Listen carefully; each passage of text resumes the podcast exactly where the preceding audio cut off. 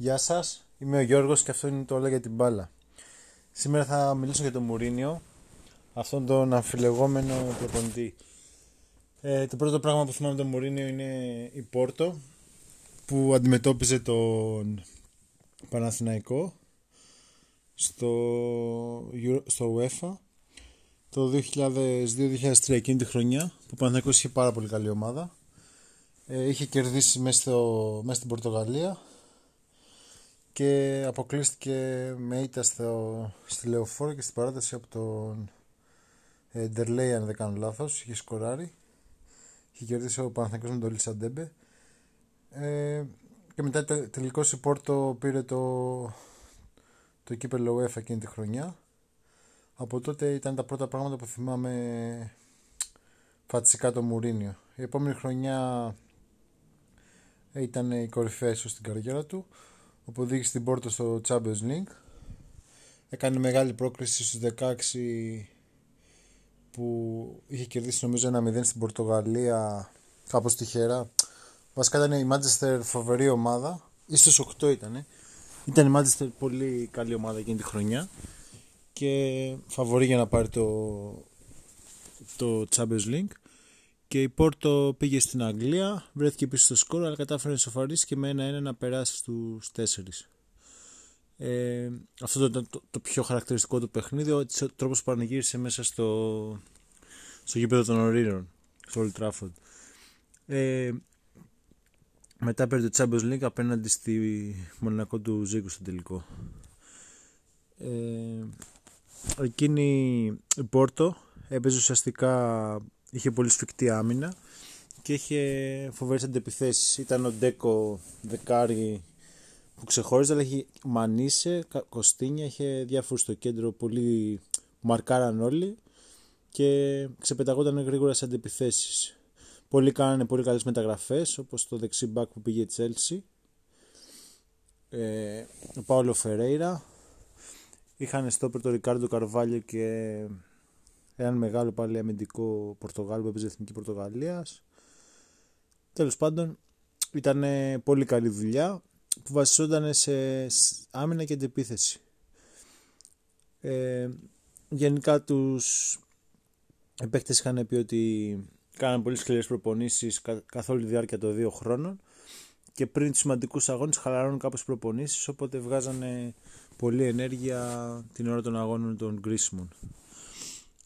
Ε, μετά από αυτά ε, θεωρήθηκε φαινόμενο και πήγε στη Τσέλσι στην Αγγλία, η οποία είχε πολλά λεφτά να επενδύσει, πήρε τους παίκτες στους οποίους ήθελε για να κτίσει μια έχτισε ουσιαστικά φοβερή ομάδα στη Τσέλσι, πήρε πρωταθλήματα που δεν είχε να πάρει πενήντα χρόνια η Τσέλσι πρωτάθλημα. Εντάξει, σίγουρα έκτισε μια ομάδα πολύ πιο γρήγορα αφού είχε πολλά λεφτά, αλλά δεν ήταν εύκολο να, να πετάξει το δίπολο Μάντσεστερ Γιουνάιτεντ Άρσεναλ. Ε, τα χρόνια πέρασαν.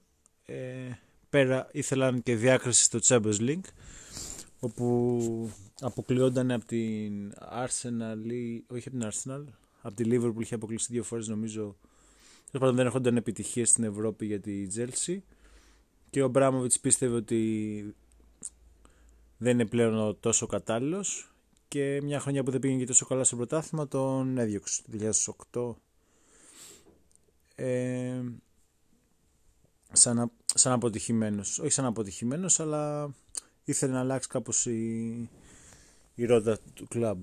Εκεί κάπως είχε χαθεί ο Μουρίνιο, ας πούμε, ότι από το κορυφαίος, και πήγε στην Ίντερ, όπου πέτυχε στην Κυριακά να έχει γίνει το σκάνδαλο με τη Γιουβέντους να μην υπάρχει στο πρωτάθλημα Ιταλίας, οπότε πήρε να μην είναι τόσο δυνατή, οπότε πήρε σχετικά εύκολα τα πρωταθλήματα Ιταλίας και έφτιαξε πάλι μια ομάδα που είχε πολλούς επιθετικούς, τους έπεισε όλους και παίζανε φοβερά αμυντικά και απέκλεισε ίσως την καλύτερη ομάδα που έχει υπάρξει ποτέ, την Μπαρτσελώνα του δύο χιλιάδες δέκα. Βασικά ήταν η τριετία εννιά δέκα έντεκα που ήταν τρομερή η Μπαρτσελώνα, αλλά κατάφερε να αποκλείσει σε διπλούς αγώνες, πράγμα πάρα πολύ δύσκολο. Ε, είχε κερδίσει το πρώτο μάτς τρία ένα και έχασε ένα μηδέν στο γήπεδο της Μπαρτσελώνα. Αυτό είναι κάτι πολύ χαρακτηριστικό του Μουρίνιο και παρότι έπαιζε από νωρίς με δέκα παίχτες μες στη Βαρκελώνη, ε, έπαιζαν ο Ετώ, ας πούμε, τον είχε κάνει να μαρκάρει φουλ, ο Πάντεφ που ήταν και αυτός επιθετικός να μαρκάρει, είχε μπροστά το Διέγκο Μιλίτο, ένα σαν αμυντικό χάφ ήταν επιθετικός, δηλαδή βαρύς μάρκαρε, πολύ περίεργο, είχε φτιάξει μια ομάδα όμως που δούλευε πολύ καλά. Ε, και μετά, έχοντας κατακτήσει το Champions League, έφυγε σαν θεός από την Ίντερ και θεοποιήθηκε γενικά και πήγε στη Ρεάλ, όπου στόχος του ήταν να εκθρονίσει την Μπαρτσελώνα, ας πούμε, που κυριαρχούσε. Ε, την πρώτη χρονιά, γενικά τρία χρόνια κάτσε στη Ρεάλ, και σαν κορυφαίος, γενικά σαν προπονήτης, ήταν επιτυχημένο το πέρασμα που μπορεί να θεωρηθεί, καθώς πήρε νομίζω δύο κύπελλα και ένα πρωτάθλημα, αλλά σαν, σαν προπονητής, αλλά σαν κορυφαίος θα πρέπει να πάρει κάτι παραπάνω στα τρία χρόνια, ας πούμε, στη Ρεάλ, όπου στο ένα νομίζω αντιμετώπισε τον Γκουαρδιόλα, μετά τον Γκουαρδιόλα είχε φύγει την Μπαρτσελώνα, ε, ενώ είχε τρελό μπάτζετ και κορυφαίους παίχτες και τον Ρονάλντο σε απίστευτη κατάσταση, δεν κατάφερε να παίξει το τρομερό ποδόσφαιρο. Εντάξει, φεύγανε πολύ γρήγορα στις αντεπιθέσεις, βάλανε νομίζω πάρα πολλά γκολ στο Ισπανικό πρωτάθλημα, αλλά δεν ήταν και το θέαμα για Ρεάλ να ταιριάζει. Και οκ, okay, θεωρώ ότι δεν ήταν τόσο πετυχημένο το πέρασμα. Επίσης το ποδόσφαιρο εξελίχθηκε πάρα πολύ και μέσω και της Μπαρτσελώνας και μετά γενικά το ποδόσφαιρο του Γκουαρδιόλα ή του Κλοπ, όπως έπαιζε η Ντόρτμουντ, και γενικά το αντιγράψαν και άλλοι προπονητές. Ε, κυριάρχησαν οι επιθέσεις. Ο Μουρίνιο κάπου το έχασε με το επικοινωνιακό και στη Ρεάλ είχε πολύ κόντρα και με παίχτες και με τους δημοσιογράφους. Σταμάτησε να ασχολείται τόσο πολύ με τακτικές, έμεινε πίσω και μετά το δεκατρία δεκαπέντε ξαναγύρισε στην Τσέλσι. Εντάξει, πήρε το πρωτάθλημα, όπου είχε φύγει ο Φέργκισον και γενικά στην Αγγλία δεν υπήρχε κάποια άλλη καλή ομάδα, οπότε δεν είχε μεγάλο ανταγωνισμό και πήρε ένα πρωτάθλημα. Αλλά μετά δεύτερη-τρίτη χρονιά ήταν καταστροφικές και το ξαναδιώξαν από την Τσέλσι, ε, παίζοντας τραγικό ποδόσφαιρο και έχοντας χτίσει μια ομάδα με βαριά κορμιά. Γενικά έδωσε λεφτά, δεν τα επένδυσε σωστά. Πήγε στην Μάντσεστερ, ας πούμε, και το παίξε σωτήρας και αυτά, όπου και εκεί πέρα σπατάλησε πάρα πολλά λεφτά μη φέρνοντας αποτελέσματα και παίζοντας πολύ άσχημο ποδόσφαιρο.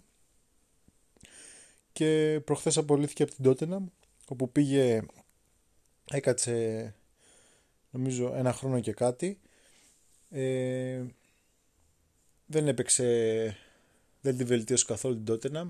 Βασικά από εκεί που ήταν συμπαθής ομάδα και έπαιζε, έφτασε στην κορυφή της, πιστεύω, με τον Ποκετίνο, ε, είχε φτάσει τελικό Champions League, είχε πάει δεύτερο πρωτάθλημα. Ε, μετά ξεφούσκωσε την επόμενη χρονιά, διώξαν από εκείνο την και πήραν τον Μουρίνιο, όπου πήγε να παίξει ένα ποδόσφαιρο πολύ καθόλου όμορφο στο μάτι. Αποτελέσματα δεν ερχόντουσαν, οπότε λογικό είναι να τον διώξουν τον Μουρίνιο. Πιστεύω ότι έχει χάσει το προπονητικό, έχει μείνει πολύ πίσω σε τακτικές, ε, η ψυχολογία των παιχτών, οκ, okay, μπορεί να τους βραχυπρόθεσμα να τους εμψυχώσει κάποιος, αλλά στο...